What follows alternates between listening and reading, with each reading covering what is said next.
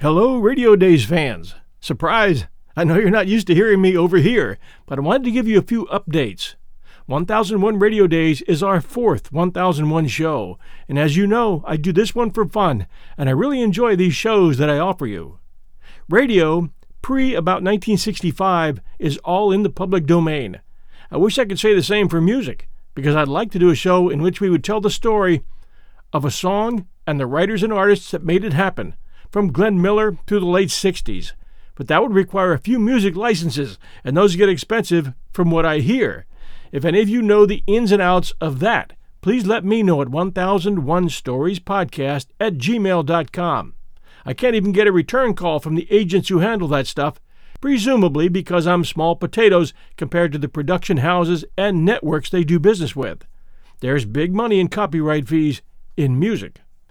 Next, if you have any favorite old radio shows in the detective genre or other genres that you think are worthwhile, and they must have excellent playback quality, let me know again at 1001 Stories Podcast at gmail.com. And that goes for any other comments you have about this show or any of our others. Meanwhile, 1001 Radio Days needs new reviews and new subscribers at Apple Podcast app and for you Android users at castbox.fm. Subscriptions are free, guys. I like Castbox.fm because it's easy to use and it takes reviews. Thank you all for being fans. We appreciate it and we hope you enjoy the show. And now, it's on with the show. From Hollywood, it's time now for Bob Bailey as. Johnny Dollar. Dave Borger, Johnny, Marine and Maritime Casualty. Hiya, Dave. Awful. I'm in mourning, Johnny, for Molly Kay. Oh, sorry, Dave. You have my sympathy. Save it. This is money, not sentiment. We had her insured for a cool half million. You mean dames come that high these days? No, but a rusty old tub of a freighter does. What happened? She steamed out of San Francisco Bay bound for Yokohama. 20 miles off the Golden Gate, she upended and departed this world forever. Real sudden, huh? Too sudden. I don't like sudden things. Why don't you fly out there, Johnny? Take a look at the remains. Sure, as long as you're willing to pay for it. You're hired, but be careful. Don't get yourself killed. While I'm on an expense account? Dave, you've got a lot to learn.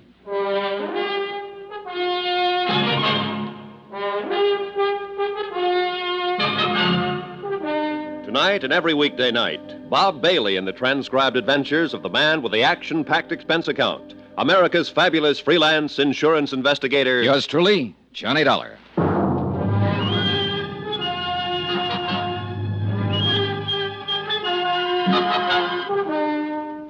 Expense account submitted by Special Investigator Johnny Dollar to the Home Office, Marine and Maritime Casualty Limited, Hartford, Connecticut. The following is an accounting of my expenditures during the investigation of the Molly K matter. Item 1, 164.50, plane fare and incidentals, Hartford to San Francisco.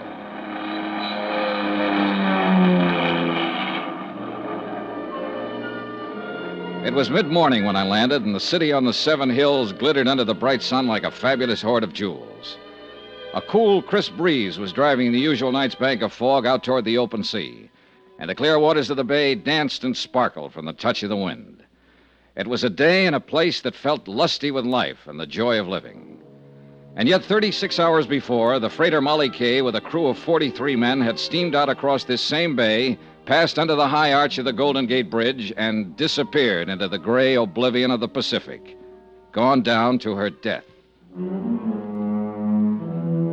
Item two, $1.55, local transportation. Limousine to my hotel, where I barely had time to check in. Then a taxi down to the foot of Market Street, where Harbor Master Tim O'Rourke, a grizzled old veteran of the port, was about to preside at a preliminary board of inquiry in the ferry building. All right, boys, all right. Let's have it quiet. Now, all of us know what we're here for, but just to make it official, I have to announce that this is the preliminary hearing of a board of inquiry investigating the loss by sinking of the vessel Molly K. Needless to say, for you that know me, the proceedings are going to be pretty informal. Yeah, you can be sure of that. All right. Now, the bare facts seem to be go something like this. The Molly K cleared her berth at Pier 29 at 10:12 p.m. night before last. Destination Yokohama. Primary cargo grain. The Molly K was a steel hulled Class C freighter, oil fueled. with a steam turbine drive. She was under the command of her owner, Captain Edgar Brawley of San Francisco. Now, is, uh, is Captain Brawley present? I am. But if you're expecting me to testify. Uh, to later, Captain, later. All right. At 10:38, the Molly K dropped her pilot and proceeded on out to sea. Fog conditions were reported at the time as medium to dense. Then at 12:49 a.m., the radio operator on duty at the Point Bonita Coast Guard station picked up the first distress signal.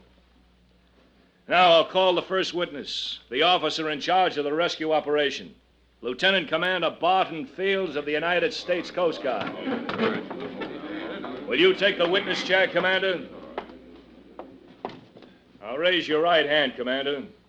Do you swear the testimony The inquiry moved along, the whole truth But not much came out that wasn't already known. The Coast Guard commander testified that five minutes after the first distress call, the Molly K had sent a second SOS, stating she was sinking rapidly by the bow. According to the message, the vessel had struck a submerged derelict. The captain and crew had taken to the lifeboats, and two of these were picked up immediately. A third boat, missed in the heavy fog, made shore and beached under its own efforts. Now, according to this report, two men, William Mack, machinist, and Benny Wong, steward, are still missing. Now, further search has now been abandoned, and these men are presumed to be dead. I think that's all, Commander. Thank you. Now, will radio operator G.A. Beck take the witness chair? While the testimony went on, I studied the teletypes from the home office that I'd picked up at the hotel. Again, nothing much that wasn't already known, with a few exceptions. A stray fact or two, a couple of odd details, nothing else. But the seeds of suspicion are pretty small, and if they're kept well watered, sometimes they grow up into nice, tall, blooming hunch plants. Then Chairman O'Rourke called the witness I was most interested in.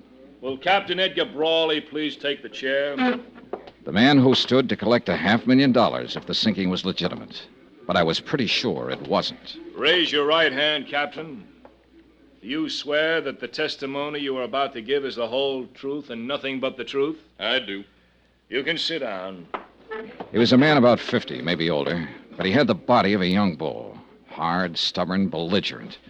He figured to be a tough lad to tangle with in court or on the deck of a ship. Now, Captain, will you tell us what happened in your own words? Starting where? From the time you dropped the pilot.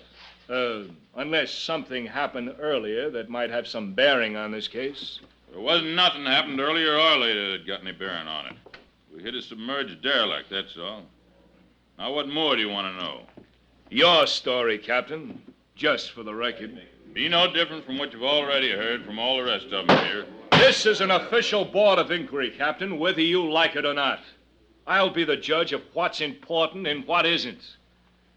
Yes, sir. Well, after we dropped the pilot, I set a course north 77 west, aimed to bring us into the main shipping lane by daybreak. Then I assigned the watches, had the deck gear stowed away, opened the trip log, got ready to settle down for the night's run. Normal procedure, in other words. That's what I told her. There wasn't nothing that was Go on with your story, Captain. My first officer took over the bridge, like he already told you he did, and I went to my quarters. What was the weather like at the time? Same as it'd been all evening, so foggy you couldn't see a hundred feet from the bridge. And you took all the usual precautions prescribed for such a condition? Of course. Go on. Well, it was a while before midnight. I was still in my quarters, awake in my bunk when she hit. It was a big crash, like a torpedo had took us, and the lights went out. We started losing the headway, and a couple of minutes later, the engineer cut the engines and pulled his fires. Water had busted right through number one and number two bulkheads and was rising fast in the boiler room. Must have ripped half the bottom out of her. What did you do next? I called the engine room gang on deck, and well, then I, I give the order to abandon ship. She sank less than ten minutes after we got the boats off.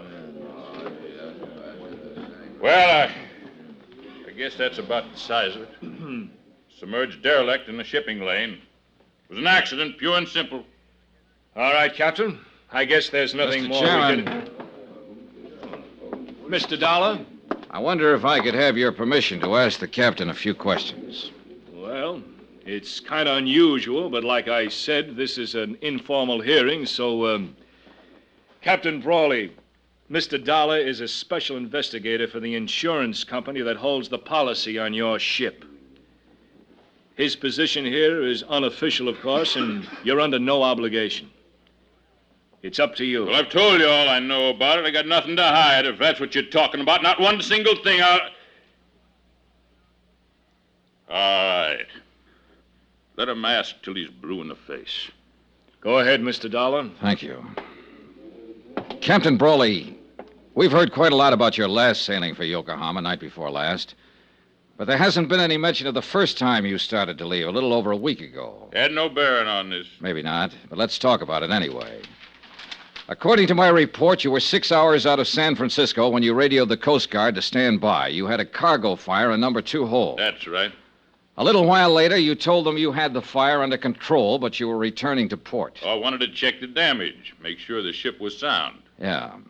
So you laid up in harbor for a week. You filed a claim with our home office in Hartford for estimated damages of $6,300. Come to more. But when the company appraiser called at your office on Pier 29, you refused him admittance to the ship, and an hour later you wired Hartford and canceled your claim. That's right. A $6,300 loss, fully covered by insurance, and you suddenly decided not to make any claim for it? I'd have lost more if I had claimed it. How do you figure that? Because I had found out that I'd have to lay up here for another two weeks while that sneaking company of yours checked the facts, as they called it.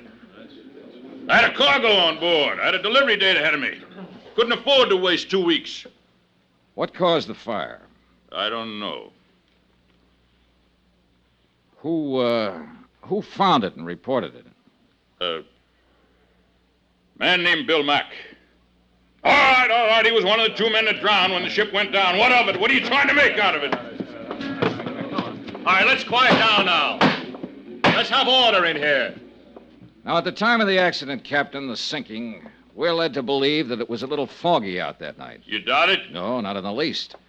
That's why I can't quite understand how you managed to see that, uh, that submerged derelict. I didn't see it. Then who did?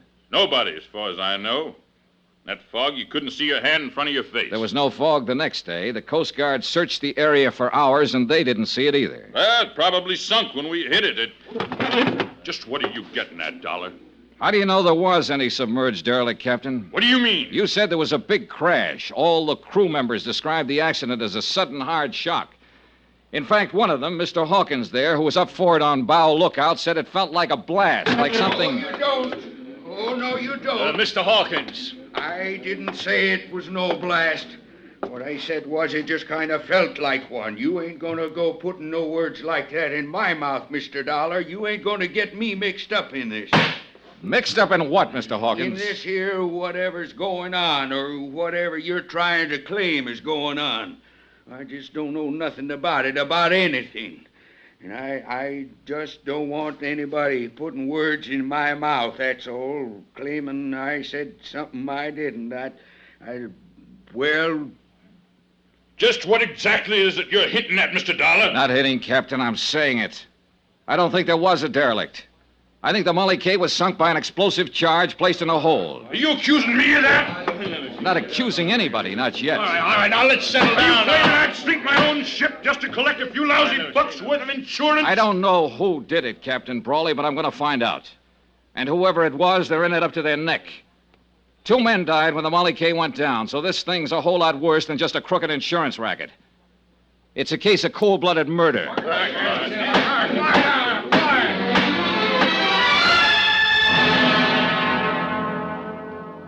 Outside, after the hearing adjourned, I turned west and walked along the Embarcadero. I looked at the crowds and the sunshine and the seagulls out over the bay. It was all brisk and bright and cheerful. But I felt cold in the pit of my stomach. They were scared in there, all of them, scared to death. The smell of fear in that hearing room was so thick you could cut it with a knife. From Hollywood, it's time now for Bob Bailey as. Johnny Dollar. You don't know me, Mr. Dollar, but you're going to. Well, I can hardly wait. You won't have to wait. I want you to meet me tonight Where? on the waterfront. Nine o'clock. Yes? It's dark down there at nine. It might be dangerous. Are you scared? Strange women always scare me. Where on the waterfront? Pier 29. That's where the Molly Kay was berthed before she sank. Molly Kay was my mother. Meet me at nine? I don't know. Blind dates never work out for me. I'm always sorry afterwards. You won't be sorry this time. Is that a promise? That's a promise.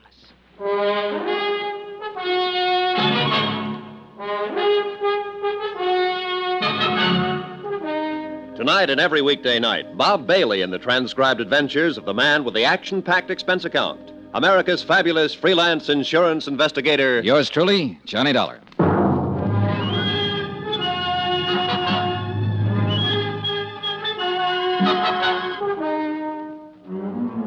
From Special Investigator Johnny Dollar, present location San Francisco, to the Home Office, Marine and Maritime Casualty Limited, Hartford, Connecticut. Assignment The Molly K Matter. Expense account continued. Item three, $4.65. Food. I needed it. It had been a rough day, rough from the standpoint of legwork. I'd covered most of the usual sources and usual angles, and for all I learned, I might as well have stayed in bed. The freighter Molly K had sailed out of San Francisco Harbor and gone down in the Pacific, and nobody wanted to talk about it. They were all too busy shaking in their boots and looking over their shoulders, scared to death. I was even beginning to look over my shoulder. Item four, 70 cents, taxi to the Embarcadero. Sure, I kept that blind date. I wouldn't have missed it for the world. Here, keep the change.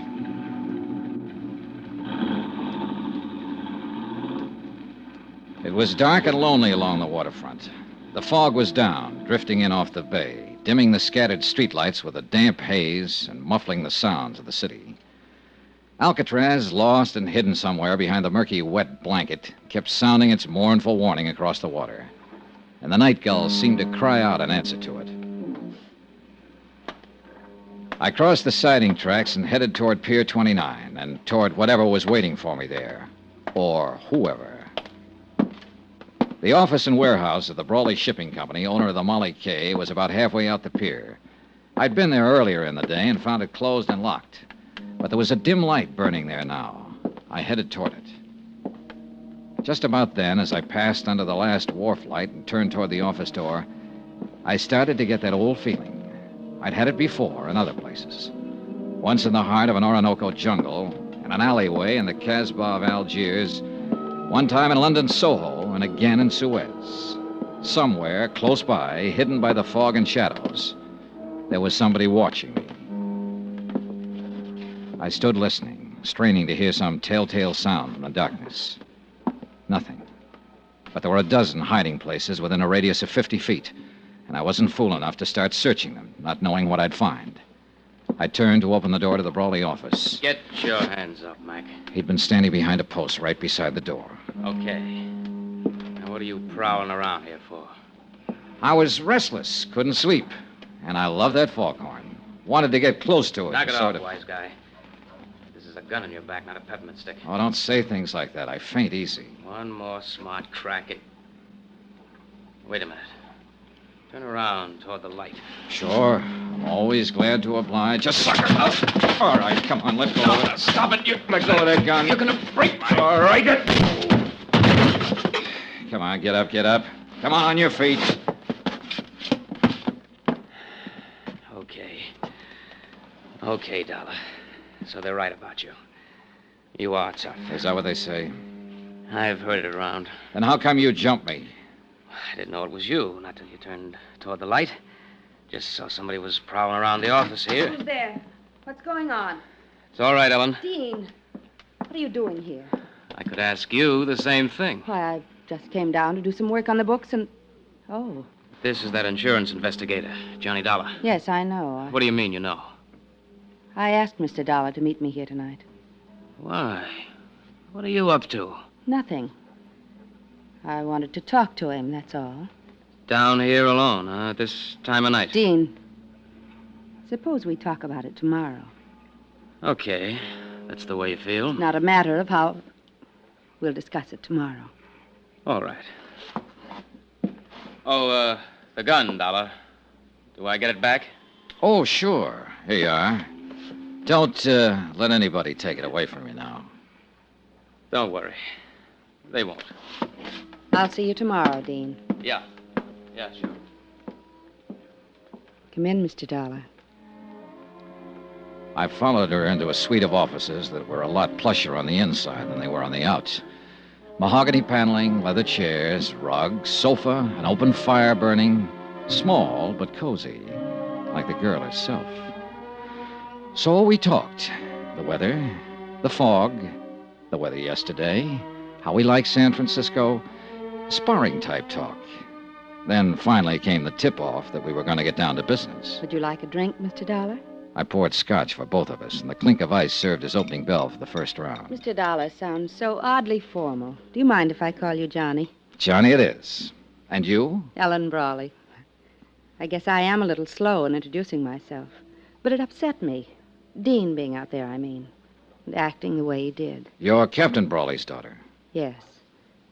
As I told you on the phone, Molly Kay was my mother's name. Father thought the world of her. It broke his heart when she died.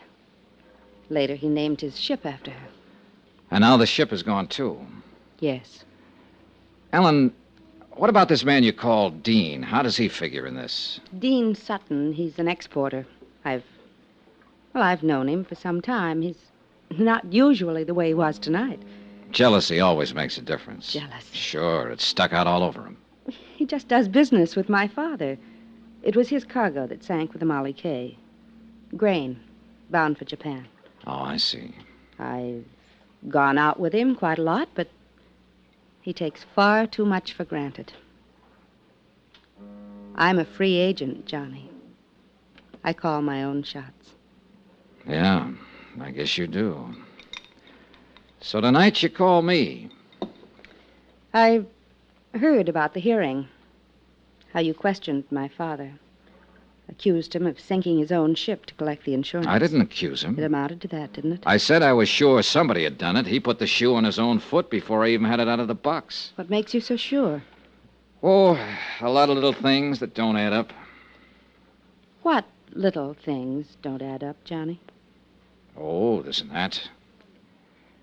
Did you know your father put a heavy mortgage on the Molly Kay seven months ago?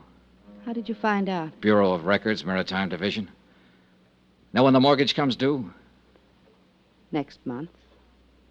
He had to install new boilers. That's why he did it. And he'd have been able to pay it off after this last voyage. He'd also be able to pay it off after he collected the insurance and have a lot left over. You're wrong. You don't know my father. No, I don't. Do you know who holds that mortgage? A woman named Lu Tang. That's right. Better known as Shanghai Lou. She owns a nightclub up in Chinatown. Quite a girl. You know her? Very well. All right, Ellen, let's quit circling around and get to the point. What's on your mind? Mm, I don't know. Nothing, really, I guess. I just wanted to tell you that you're wrong. About my father, I mean. If the Molly Kay was sunk deliberately, he had no part in it. I'll make a note of that, even though your opinion may be a little bit prejudiced. Well, Are you leaving? might be a good idea, don't you think? Wait. Johnny, Yeah. I was sort of hoping we'd be friends, maybe. Oh, I feel very friendly toward you. Do you, Johnny? As much as. as much as this. That much, Johnny? That's uh, pretty friendly. I told you. I call my own shots. I know. But you didn't tell me you're engaged to Dean Sutton. I found that out from a newspaper file. It was all a mistake. It was his idea. I thought you always called your own shots. Don't go, Johnny. I, I promised you on the phone that if you came, you wouldn't be sorry. I'm not. Good night, Ellen. Outside on the pier, the fog was thicker than ever. The wharf lights were dim glows in the swirl of mist, and sounds, even close ones, were muffled and hollow. I couldn't figure Ellen Brawley, at least not completely, where she stood in this and the reason for the pitch she'd made. I left the pier and turned west along the Embarcadero. Mr. Dollar. Huh? Over here. Get out of the light. Evening, sir. You're out late, Mr. Hawkins. Well, I I was waiting around. I, I kind of wanted to talk to you. I saw you come in the taxicab earlier. All right, let's talk. I hope you don't hold it against me, jumping up in the hearing room that way, but I was scared. Scared of what, Mr. Hawkins? I don't rightly know. That's the trouble. But there's something strange going on, Mr. Dollar. And it ain't safe for a man to let on he notices. The whole crew feels the same way. That's why they ain't talking about it. About what? Things that's happened, things that ain't been brought out yet. And I wouldn't be talking neither if Bill Mack hadn't been a mighty good friend of mine. Bill Mack. He was one of the two men who went down with the ship. That he did. May he rest in peace. But you're wrong, Mr. Dollar. There wasn't two men. Bill was the only one. What? That Chinese steward, Benny Wong, he didn't drown. He was in that lifeboat that got to shore. Then the men in the boat knew it. Why didn't they say so? Well, they were scared to. He disappeared later, and, and they was all scared to say anything. I don't know what's happened to him since. Here, back of this wall. Keep your head down. I crouched behind the concrete tide wall, my gun drawn, and peered into the darkness, trying to catch some sign of movement behind the blanket of fog, listening for some faint sound that might be the giveaway. Nothing. And to go hunting in those shadows against somebody who knew the waterfront would be about as healthy as stepping out in front of a truck. I gotta get out of here, Mr. Dollar. I gotta get away from here. Hawkins, wait. I ain't doing any more talking. And it won't do you no good to ask. They know every move a man makes. I, I got nothing more to say. All I want is to stay alive. So that was that. Fear again. He was scared to death. And I couldn't very well blame him. That shot had come close. But there was one thing Hawkins hadn't thought of. I had. And I didn't like the thought. That bullet might not have been meant for him. It could have been aimed at me.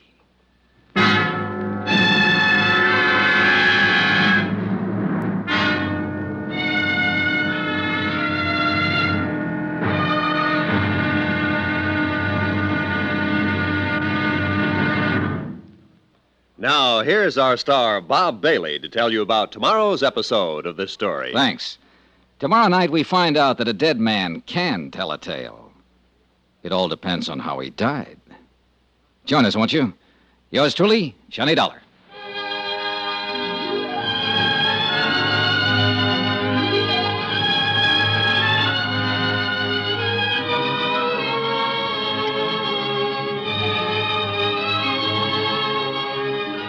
Yours truly, Johnny Dollar, is transcribed in Hollywood.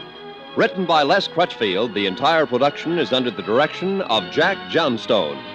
Be sure to join us tomorrow night, same time and station, for the next exciting episode of Yours truly, Johnny Dollar.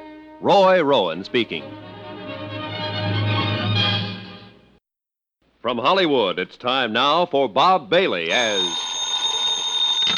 Johnny Dollar. Guess who, Johnny? Lou. Lou Tang. When they told me you had called, my heart jumped and beat faster. It has been a long time. Too long.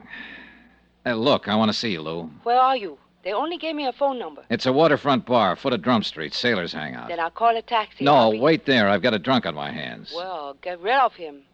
Or of her. Can't do it, honey. This is a valuable drunk. You wait. I'll get there as soon as I can. And look, will you do me a favor, Lou?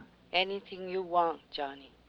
Uh, well, there's a man named Benny Wong. I think he's been hiding out in Chinatown for the last two days. Can you find him for me? So that is why you're here. The sinking of the Molly K. That's right, Lou. Too bad, Johnny. I'm sorry to hear that. Awfully sorry.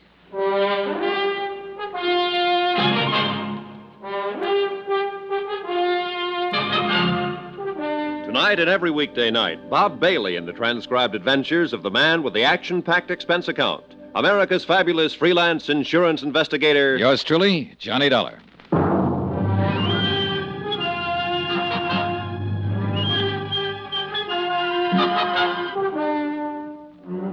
From Special Investigator Johnny Dollar, location San Francisco, to the Home Office, Marine and Maritime Casualty Limited, Hartford, Connecticut. Assignment The Molly K Matter. Expense account continued. Item five, $11 even. Drinks. Consumed by one Josiah Hawkins, able bodied seaman. Last berth, ship's carpenter on the freighter Molly K. And Hawkins was scared, scared half to death.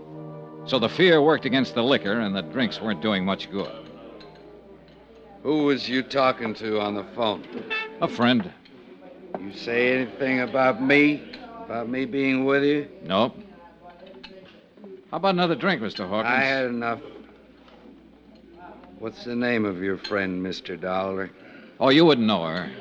Just a girl I know here in town. Oh, a girl. Mr. Hawkins, did Bill Mack have a girl? Yes, he got himself engaged to a girl. I know what you're aiming at, Mr. Dollar. You're trying to play on my sympathy. He was your friend. That he was. One of the best. And now he's dead. Drowned in the Pacific when the Molly K went down. Whoever sank her is responsible for his death. You can help me if you would. It wouldn't bring him back. And I gotta think of myself. You're in more danger before you talk than you'd be afterwards. The whole idea is to keep you from talking. Huh? Sure, there's sense in that, all right. Somebody shot at you out there on the docks, tried to kill you. You'll never be safe as long as they're running loose. Well, Mr. Hawkins, The Molly K was sunk deliberate.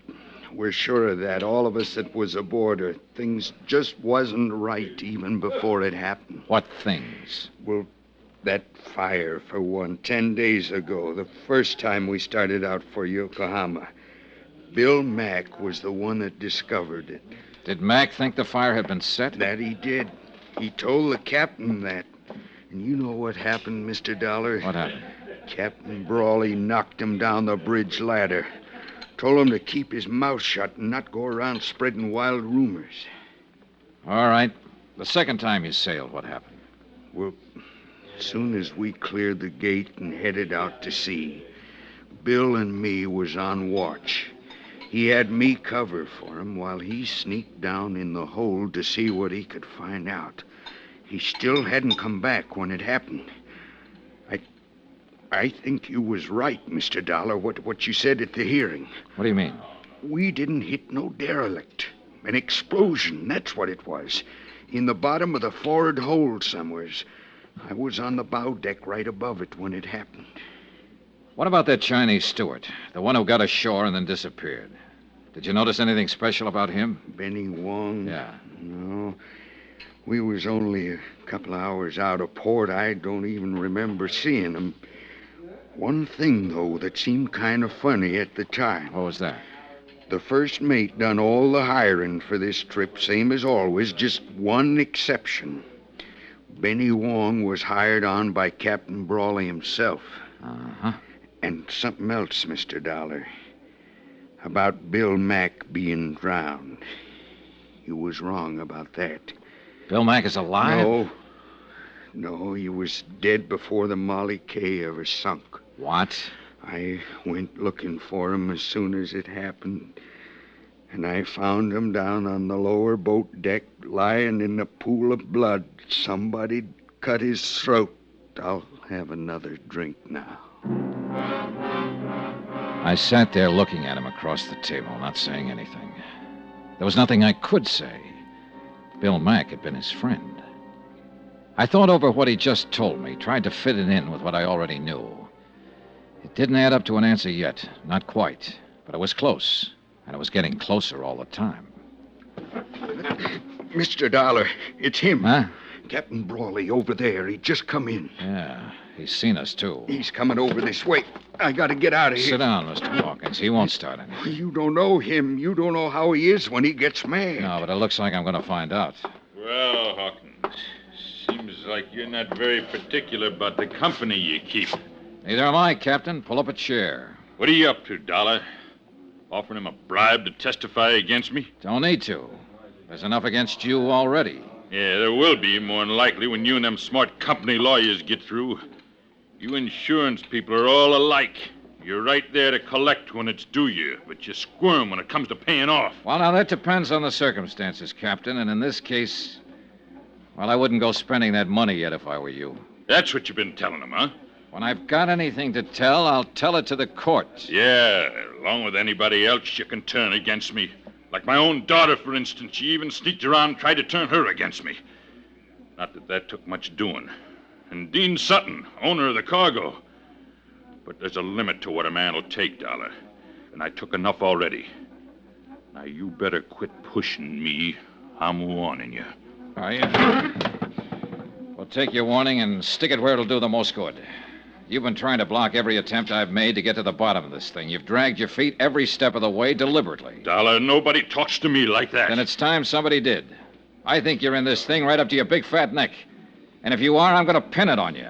Not just for swindling. If you were behind the sinking of the Molly K, I'm going to see to it that you stand trial for murder, too. I warned you once. Look out, Mr. Dollar. Oh, no. Oh, all right, Captain. Learn it the hard way. Watch out, he's grabbing the bottle. Come and get it, Dollar! Sorry, the party's over right now.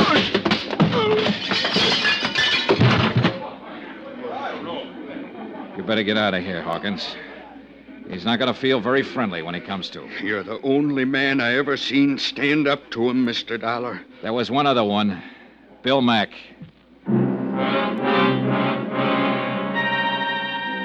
I left Captain Brawley lying there on the floor. They were throwing water on him when I walked out. I hadn't wanted the fight, but there'd been no choice. And it had given me one new fact to fit in. The captain's coat fell open when he hit the floor, and I saw he was packing a gun. Expense account item six, 80 cents. A taxi fare to Chinatown and a rendezvous with Lou Tang. Shanghai Lou. A strange woman, this one. Wise, shrewd, and alert. Hard and tough when she feels that way. Soft as a kitten when she feels that way. Her nationality, history, age, nothing certain about any of that. But there's one thing that is certain. She's the most beautiful woman I've ever known. It is good to see you, Johnny. How long has it been? Last year, Lou, in Paris. How could you forget? I didn't forget. I only wanted to see if you had. Kiss me, Johnny. Oh. I uh, came here to talk business. Oh, business. I don't feel like talking business. Simmer down, baby. Let's get married. All right, but first When? let's uh, tomorrow. Now, if Why you not tonight? It's too late. We'd have to wake somebody up. Always problems, reasons. I don't think you even want to marry me. Sure I do. I've been mad too for years. Then why didn't you in Paris? Lou, it's no time to go into that again. Look, I'm on a case, a rough one, and it's just possible that you may be mixed up in it. Johnny, I did not sink the Molly K, so there you are. That takes care of the business. Let's get married. Will you sit back down there? That does not take care of the business. What more do you want to know? Several things. Benny Wong, for instance. That man you asked me about? Yeah, they said he went down with the Molly K, but I found out different from one of the crew. I have not found Benny yet, but I have people looking, so why don't you and I. Lou, I've known you too long. You're not fooling me. Fooling you? The patter is good, but it's not covering the fact that you're bothered. You've always bothered me, Johnny. That's not it. How do you figure in this thing, Lou? I don't really know what you mean by this thing, Johnny. You had a pretty heavy stake in the Molly K. A hundred thousand dollar mortgage loaned to Captain Brawley. A sound business deal, that's all. I have investments in many ships that sail out of San Francisco. Ah. And of course the investment was covered by insurance. Naturally. I made sure of that before I advanced the loan. Don't let the soft brown eyes fool you, Johnny. I'm a hard headed businesswoman. Yeah, I know. It was a business deal, nothing else. Showed every chance of being a profitable voyage.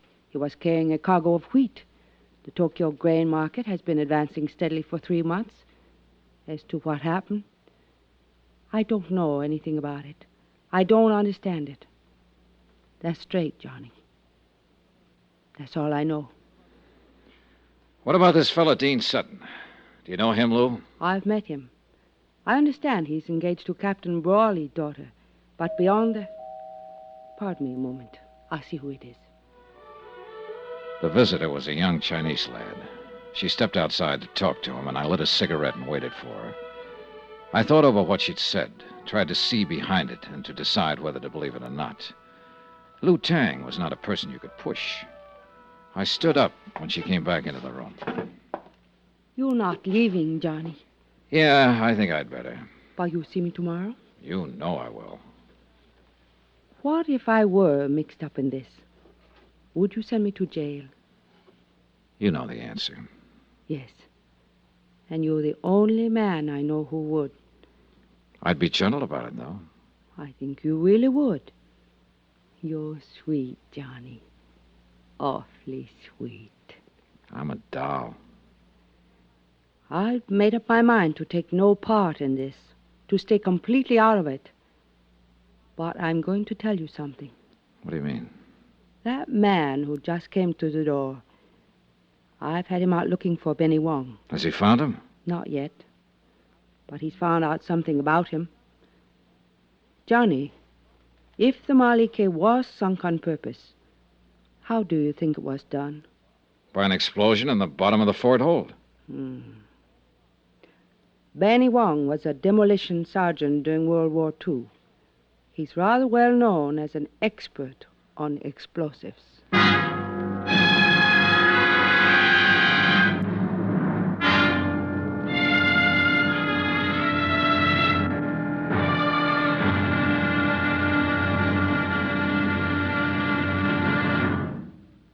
Now, here's our star, Bob Bailey, to tell you about tomorrow's episode of this story. Thanks. Tomorrow night, a double cross, a double play, and a lovely girl forces the jealous sea to give up its dead. Join us, won't you? Yours truly, Johnny Dollar.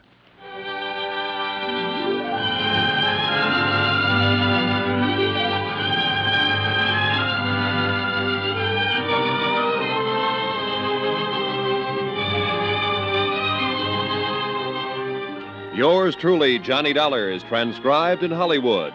Written by Les Crutchfield, the entire production is under the direction of Jack Johnstone. Be sure to join us tomorrow night, same time and station, for the next exciting episode of Yours truly, Johnny Dollar. Roy Rowan speaking.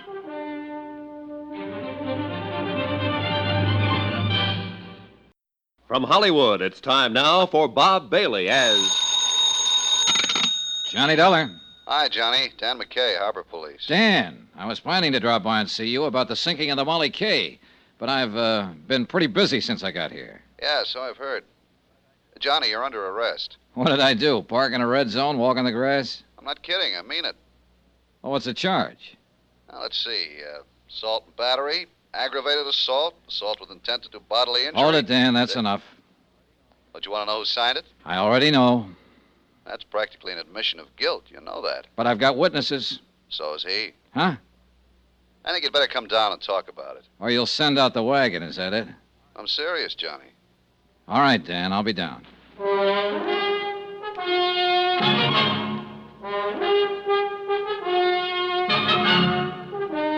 Tonight and every weekday night, Bob Bailey in the transcribed adventures of the man with the action packed expense account, America's fabulous freelance insurance investigator. Yours truly, Johnny Dollar.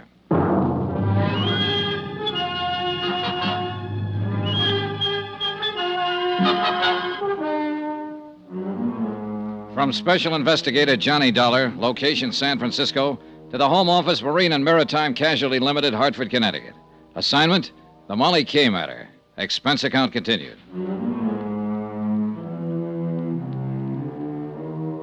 Item 7, a mere 60 cents. Taxi from my hotel to the foot of Market Street and headquarters of Inspector Dan McKay in charge of Harbor Police. I'd known Dan for years, well enough to realize that knowing him wouldn't make any difference. Not when he had a warrant to serve. I knew the charge wouldn't stick, of course, but it could slow me down. And I figured that was exactly why it had been filed. You may be right, Johnny. Maybe Captain Brawley did file charges just for nuisance value. Keep you out of his way for a day or two. That's exactly what he did. Nevertheless, the charge was filed, and a warrant has been issued. So what are you going to do about it? I know what I'd like to do about it. Uh-uh. That's against the law, too.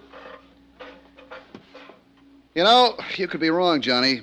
Brawley may not be guilty of the Molly K's sinking. I told you the whole story, Dan. The facts add up. What do you think? I think you've got an awful strong case. but it's still based on circumstantial evidence. Well, what else is there to base it on? The rest of the evidence is out past the harbor there, out beyond the Golden Gate, a mile below the surface of the Pacific. Yeah, yeah, I know. Most of the cases we handle here in the Harbor Division are like that. Well, then you can see the problem I'm up against. Yeah, I can see it all right. That's a big harbor out there, Johnny. Biggest natural harbor in the world. A lot of square miles of water, a lot of miles of shoreline. And a lot of ways of covering up a crime. As far as disposing of physical evidence, it's true. Body can be thrown into the bay, a weapon, so on. Sometimes we recover it, sometimes we don't. It's tough, Johnny. Yeah, I imagine. Real tough. Hey, that's the SS Maritonia, arriving from Ceylon, Java, the Philippines. She'll dock at Pier 14. The cargo is probably spices, mahogany, raw ore. Nice looking ship. Beautiful. They drive me crazy, Johnny, watching them here from the window. I should have gone to sea. Oh, well. Anyway, since we don't have physical evidence in a lot of cases, we've learned to rely on other things. Such as? The human elements, Johnny. You've turned up a lot of facts, true. You've made a good deal more progress on this case than I have. Than you have? What do you mean? Tim O'Rourke sent me the report of the inquiry board. I've been working on the case ever since. Now, uh, you got a pretty convincing bunch of facts. But I know Captain Brawley. By reputation, at least. Look, Dan, I know what you're getting at. People who know Brawley think he's honest. O'Rourke said the same thing. Right. Tough, hard, violent temper, a slave driver, but not a crook. An honest man can get under pressure sometimes, get pushed beyond his depth. It happens every day. Yeah, yeah, but Johnny, even then, he reacts according to his pattern. Here's what I'm getting at. That murder on board the Molly K just before she sank, you said Hawkins told you the man had been knifed. Now, I can see Brawley slugging somebody with fist, club, or, or bottle, or even shooting a man. But not a knife. It's not in his nature. That's what I mean by human elements. And you're right, Dan. I agree with you. I don't think it was Brawley who killed him. Here's the way I see it Brawley was pressed for cash. The mortgage on his ship was due in 30 days. He was carrying that grain for Dean Sutton on a contingency basis. He might not make any money, or at least not enough. He was probably doing it as a favor to his daughter. She and Dean Sutton are engaged. Yeah, I know, So the first time out, he tried setting that fire on board. It didn't work.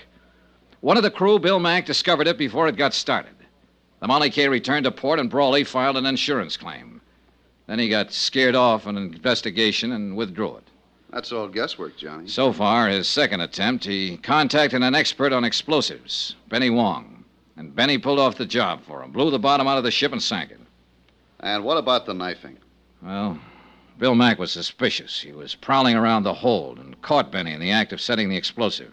Benny killed him, figuring the sinking would cover for him. But by accident, Hawkins stumbled onto the body before the ship went down. Well, that adds up, Johnny. It's hard to argue with you. I just can't see a captain sinking his own ship. It's been done before. Yeah, I know. Not everybody feels about them the way you do, Dan. And a half million is a lot of money.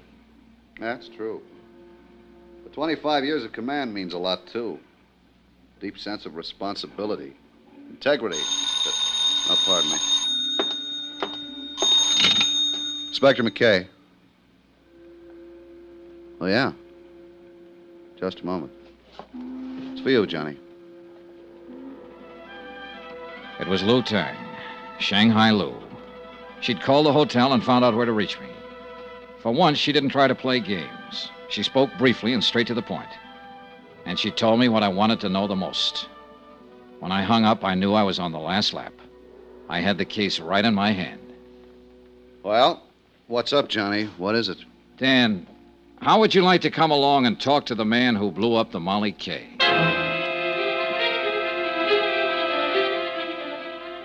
Item 8, 80 cents. Another taxi. A short run from the foot of Market to Fisherman's Wharf. Lou Tang's spies had told her Benny Wong was holed up in a back room of the Fa Song Fish Company out on the docks.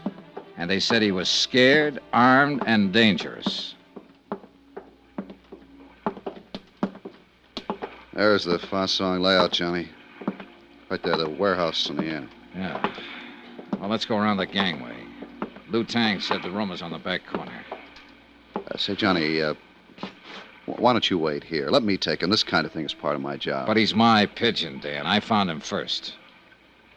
There's a door at the back. That must be it. Yeah, only one it could be. Besides, I'm under arrest. If you left me alone, I might escape. Yeah, yeah, sure. You got a gun, Johnny? Yeah. All right. Let's go. We moved quietly up to the blank wooden door opening onto the gangway over the water. There were no windows in the back wall, so we were certain we weren't being watched from inside. We stopped at the door, and McKay reached for the knob and tried it gently. It's unlocked. Good. You ready? You go ahead. Hey, what? Hold it, police officers. Drop that gun. Drop it fast. This doesn't look much like Benny Wong, Johnny. No, it doesn't. Now look here. What do you, do, Dean? Go around with a gun in your hand all the time? You're making a mistake, Dollar. I don't know any more about this than you do. Any more about what? What are you doing here, Dean? Never Dean? mind, Johnny. Here's what he means. Huh? Oh. Well. So we don't talk to Benny. Shot three times. Yeah. Any one of the bullets would have done the job. You weren't taking any chances, were you, Dean? I didn't shoot him. I just got here. How did you know where he was hiding? I didn't. I didn't know anything about him. I got a phone call. Somebody said to meet them here. Said they'd give me the lowdown on the sinking of the Molly K. What somebody? Who was it? I don't know. Man or woman? Uh, man, I think. Voice was muffled, so I came here to meet them. And we find you standing over a dead man with a gun in your hand. I found him like that. I figured it was a trap. I don't know anything about it. Oh, no, of course you don't. You're just a babe in the woods. Hold it, having a- Johnny. Barking up a wrong tree. What do you mean? This man's been dead for several hours. Since early morning, I'd say. And he was shot with a 45. This gun of Sutton's is a 32. So that's that. Johnny, what was the caliber of the gun you saw Captain Brawley wearing? A 45, Dan. I'll put out a bullet and we'll pick him up. Wind up. The bets were all in. There was nothing more ahead but the showdown. Dan tore up the warrant on me, of course, and I went back to my hotel room to wait it out. That seemed the safest place to be. Brawley would be desperate now, half out of his mind. And of all the people he hated most, I was number one. So I lay back on my bed and waited. I reached my gun from the lamp table, moved quietly over to the door, and took hold of the key. Who is it? Let me in, Johnny. Ellen. Just a second. Come on in. Has he been here, Johnny? Has who been here? My father. The last time I saw the captain, he was lying unconscious on a barroom floor. I just put him there. That was last night. Yes, I know. Well, what made you think he'd be here? I don't know. Guess I thought. I don't know what I thought. Oh, easy now, honey. I'm scared, Johnny. Hold me, please. I'm so lonely and scared. It's all right, Ellen. Easy now. He came home last night after he fought with you. He was furious. Then he left again, and I haven't seen him since. Does he have his gun with him? I guess so. I don't know. I, I don't know anything. Help me, Johnny, won't you? Of course I will. Hold me tight. Kiss me. Ellen, Last honey, night look, when you kissed me, I wasn't scared then. I wasn't lonely. look, honey, would you... Hold me, Johnny. Wait a second. Johnny Dollar. Dan McKay, Johnny. Yeah, Dan. We picked up Brawley on the waterfront a half an hour ago. Thought you'd want to know. What's he say? Denies everything. Says he was home asleep all night. Says his daughter will back him up. Uh-uh. I happen to know different on that. Yeah, I figured he was lying. We'd already been out to his house, found his gun. Been fired three times, Johnny, and the bullets match. When Ellen Brawley left my room a while later, I still hadn't told her about her father's arrest. I didn't have the heart. She'd tried her best to protect him, cover for him. She'd have done anything to save him. And yet, the irony was that every move she'd made helped tighten the case against him. The scent of her perfume still hung in the air after she'd gone. It was a strange scent, subtle, disturbing. I began to feel uncomfortable, on edge. There was something familiar about that scent. And finally, I tagged it. I'd noticed that same perfume in the room on the wharf where Benny Wong lay murdered.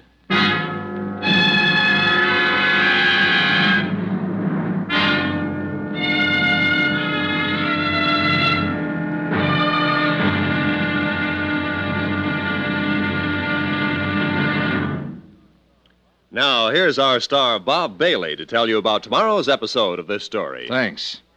Tomorrow night, a deadly rendezvous on the fog shrouded waterfront, and an explosion that rocked the city. The payoff. Join us, won't you? Yours truly, Johnny Dollar.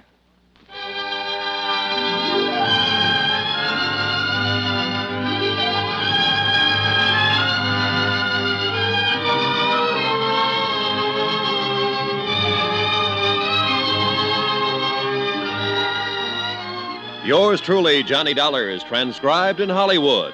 Written by Les Crutchfield, the entire production is under the direction of Jack Johnstone. Be sure to join us tomorrow night, same time and station, for the next exciting episode of Yours truly, Johnny Dollar. Roy Rowan speaking.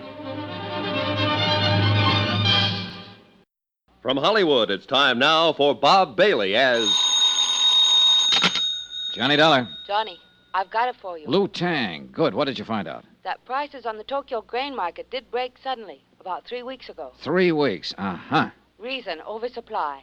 The price has been holding since at about 60% of the peak. A 40% drop, big enough to cause the damage. What damage? The sinking of the Molly K, a double cross, a frame up, murder. It's as clear as crystal, Lou. Come see me later tonight. Tell me all about it. All right. Or at any rate, come on, tell me about something. About a certain night in Paris, maybe? I think I'd like that very much, Johnny. Wait for me, Lou. I'll be there later. You can count on it.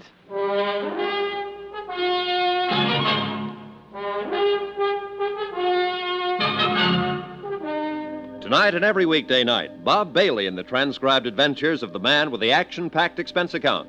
America's fabulous freelance insurance investigator. Yours truly, Johnny Dollar.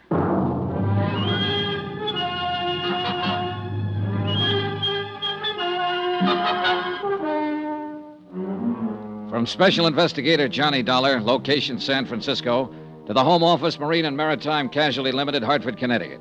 Assignment The Molly K matter. Expense account, final page. Item 9, 770, long distance calls to Hartford and New York. I was pretty sure before I called, but I had to check on it. It checked. Item 10, 80 cents, taxi from my hotel to the waterfront office of Inspector Dan McKay, Harbor Police. That's a funny deal, Johnny. I can't figure. Captain Brawley is clammed up tight. Won't answer any more questions. Doesn't want a lawyer. Won't even talk. It's a funny deal. Not when you consider the fact that he's innocent. What? What you said? I know. I argued the opposite. I was wrong, Dan. What is it, Johnny? Just plain stubbornness? No, but that's what it is with Captain Brawley.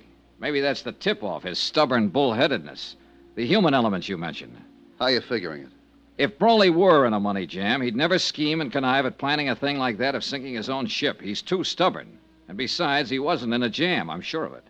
Well, now, now wait a minute. He had a $100,000 mortgage to meet. I finagled some information out of the bank. The Brawley Shipping Company has a free balance of nearly $150,000 in cash yeah, assets. But look here, Johnny. Now, you look. I started out with a motive, and I built a pretty strong case on it. Even you agreed. Everything pointed toward Captain Brawley. Sure, because somebody was helping things point toward him. What do you mean? It wasn't just the ship itself that was insured. I, I'm still lost, Johnny. Keep talking. All right, look. That cargo of grain was also insured by the owner with another company, not mine, and for top market value, full price. Yeah, well, uh, keep talking. All right.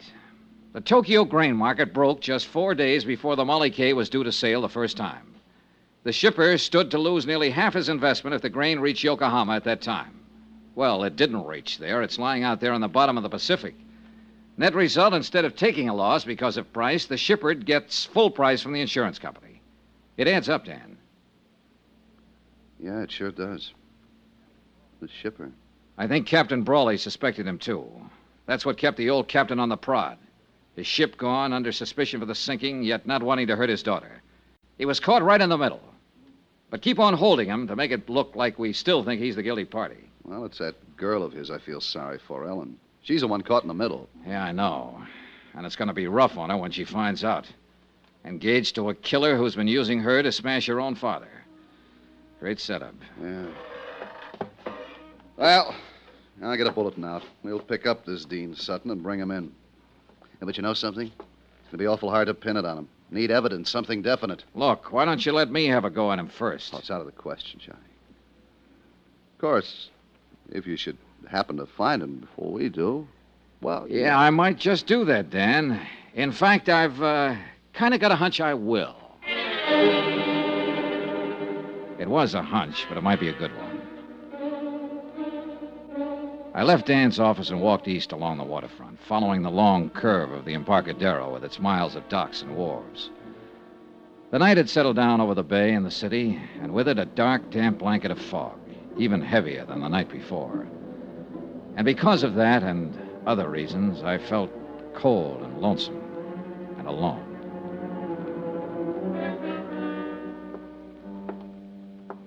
I turned off the Embarcadero and walked out Pier 29.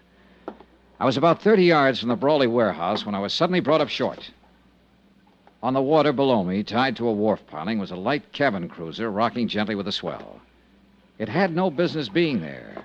Pier 29 was a commercial berth. My hunch was right. I moved quietly to the edge of the wharf and stood watching the little cruiser for several minutes. There was no sign of life, no sound. Finally, I climbed over the dock rail, down the wharf ladder, and stepped onto the deck. Still no sound, no movement. I moved over to the companionway door leading down below decks and reached out my hand for the latch. Then I stopped short, caught suddenly by a sharp feeling of danger. It wasn't a sense of being watched, it was deeper, more subtle, more vague. I tried to shake it off, reach again for the latch. Then the boat shifted slightly, and the dim glow from the wharf light overhead moved across the hatchway door. Inches in front of my face, I saw the glint of bare copper wires, all set to make contact if the door was open. One more move, and I'd have been blown sky high. That boat was booby trapped. There was a light burning in the office of the Brawley Shipping Company. I knocked on the door, drew my gun, then I stepped back and waited. I leveled the gun on the door. Johnny. Are you alone, Ellen? Yes, of course. Come on, let's get inside. What is it, Johnny? Have you seen Dean Sutton tonight? I tried to find him, but I couldn't. My father's been arrested, charged with murder. Yeah, I know, honey. I came here to go over the company records to see if I could find something that might help him, anything. Ellen, I. uh, Johnny, look. Look at this mess. Somebody's been here. Files dumped in the middle of the floor, papers all over the place. Yeah, looks like they're planning to start a bonfire. Say, tell me something, Ellen. Does Dean Sutton own a boat? Yes. Light cabin cruiser named the Piper. Why? It's tied up at the wharf. He's around here somewhere. Well, what of it? I... What do you mean? Your father didn't sink the Molly K. Dean Sutton did it. But he wasn't even on board. He didn't have to be. He hired an explosive expert named Benny Wong to do the job. He got your father to take Benny on as steward. That's the man they're accusing father of murdering. Dean is the one who did it, using your father's gun. But why? To collect the insurance on that cargo of grain. Oh, look, I know it's a rough deal, honey, and I know how you feel.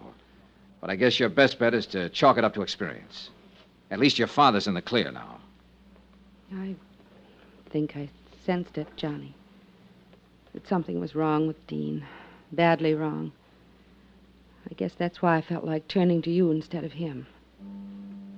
I still feel that way. I think I'm going to cry. Then cry. Cry it out and get it over with. Come here, Ellen. I held her close and tried to comfort her. She pressed her face against my chest and whimpered like a hurt kid. I kept stroking her hair, breathing in the scent of her perfume. Perfume. The same perfume that had hung in the air of the room where Benny Wong was killed. The pieces shifted, fell into place again. The puzzle was finally solved, but too late. Because I could feel the muzzle of the gun she was pressing against my side. Easy now, Johnny. Turn around slow and get your hands up. That's the idea. Now stay that way. I'm a dead shot, Johnny. If you doubt it, ask Benny Wong. Right under my nose. Right from the start. How wrong can a guy be? As wrong as you were, Johnny. It had to be you. There was no chance for Dean to steal your father's gun and then return it. Not unless you were in on it with him. It was my idea. Dean's too weak to plan a thing like that. He has to be propped up and pushed. And you're just the girl to do it. You ought to know. Yeah, I do now. It's too bad. I like the way you kiss. Any chance of working something out, Johnny? Or are you too honest? So that's it. The next step is to get rid of Dean. And you've already got the trap set. Not yet, but I'll think of something. I'm clever, Johnny. Don't you think so? I heard footsteps coming along the wharf. Dean Sutton. I had only seconds to think of something, so I took a chance, edged back against the wall, inched over closer to the door. That's far enough. Don't push your luck. There's Dean coming now. He went after some gasoline. We're going to build a nice warm fire, and you're going to have a ringside seat. Come on in, Dean. We've got a visitor. Uh, Dollar. What do you know? So you walked right into it. Just like a The chance paid off. He walked between us, blocked Ellen's line of fire, and I jumped him. I grabbed him around the neck, held him as a shield, dragged him back out through the door, out to the wharf. Dean! Break loose! Let me get a shot at it! I was trying to get clear of the light before Ellen could blast me with that gun, and I made it. But Dean broke loose, came in me swinging. He slipped and staggered up against the dock railing. The railing broke, split in two, and we went over the side. We struggled back up to the surface. Dean's hands were clenched on my throat, and I couldn't break his grip. Ellen started firing from the wharf above us, not knowing who she'd hit and not caring. I took a deep breath and dragged Dean under the surface. But his hands were still on my throat, and I couldn't break loose. My lungs were bursting. My strength was going fast. I brought up my knee. he fell away from me. I was free, free to fight my way back up to the surface.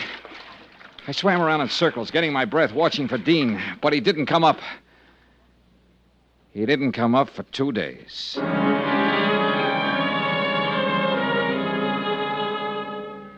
When I climbed up the ladder onto the wharf, Ellen was nowhere in sight. I heard somebody running toward me, saw the flashing red light back at the land end of the pier, and I knew why she'd left. Dan McKay and his boys. Johnny! Johnny! Hey, over here, Dan. Are you all right, Johnny? Yeah, I'm all right. Do you see Ellen Brawley? Well, some girl ran up the wharf there toward that cruiser. That boat's got a booby trap on it. Come on, Dan. All right. What's she doing here? She was in on it, too. Dean's in the water, drowned, I guess. Look, there she is, climbing down off the wharf. Ellen, stop. She's on the cruiser. No. Ellen! She's gonna try. Look out! Get down! Flat on your face. If she opens that hatch.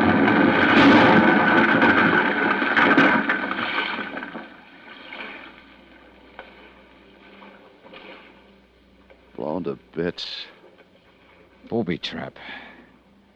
They had it rigged for me, and she. No. She didn't know about it. That wasn't meant for me. They were both pulling a double cross. Dean set that trap for her. End of expense account, except hotel and plane fare back home. Total $547.60. Well, it looks like the company pays off on this one, Dave. The ship owner was innocent. But you'll make it back. I really feel sorry for Captain Brawley. He commanded his own quarterdeck for 25 years, strong and proud and unafraid. He had a wife once named Molly Kay, and a ship named Molly Kay. And he had a daughter, too. And now the sea has taken all of them away from him left him cast up on the beach, a broken old man. Bitter, beaten, alone. Yours truly, Johnny Dollar.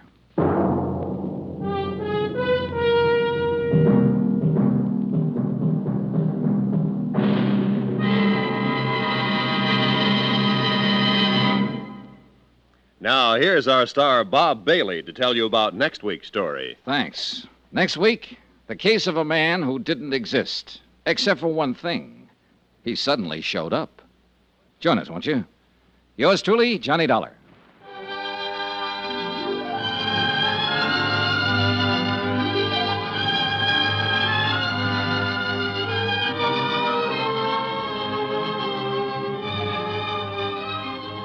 Yours truly, Johnny Dollar, is transcribed in Hollywood. Written by Les Crutchfield, the entire production is under the direction of Jack Johnstone. Heard in this week's cast were Virginia Gregg, Peter Leeds, Barney Phillips, Victor Perrin, James McCallion, and Hy Averback. Be sure to join us on Monday night, same time and station, for another exciting story of yours truly, Johnny Dollar. Roy Rowan speaking.